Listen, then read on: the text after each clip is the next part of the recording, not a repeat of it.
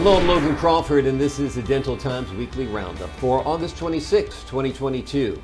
Thanks for joining me today online and on the Dental Times mobile app. Here's some news that'll make you smile. After a two year long hiatus, UConn's dental students have participated in service trips all across the United States. Since March, students in the class of 2023 provided screenings as well as treatment to patients in Puerto Rico, Maine, and the beautiful state of South Dakota. This could be a real eye opener for dentists. Researchers from Korea have developed an intraoral camera inspired by the eyes of insects and their wide angle capabilities.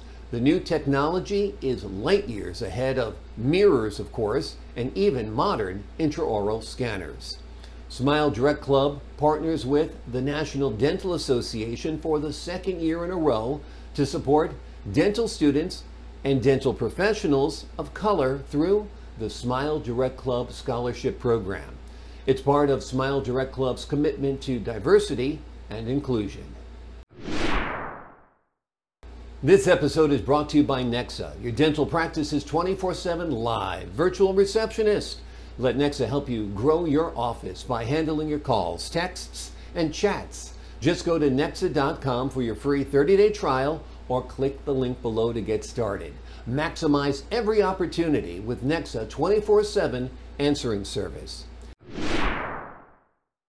NBA great Lamar Odom has something to smile about as he tells the world he spent $80,000 on a veneer procedure to completely rebuild his smile.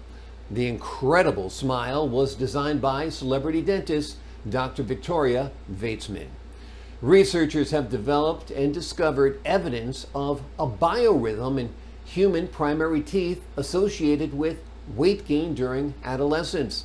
The biorhythm in primary milk molars is related to aspects of physical development. A faster dental biorhythm produced smaller gains in weight and mass. In business news, dental implants and abutment systems market value is projected to reach $9 billion by the year 2030, according to new research. One of the key drivers is cosmetic dentistry. And that's your Dental Times weekly roundup. For industry news, make sure to enjoy all aspects of the Dental Times mobile app. I'm Logan Crawford. Thanks for tuning in and have a great day that's filled with smiles.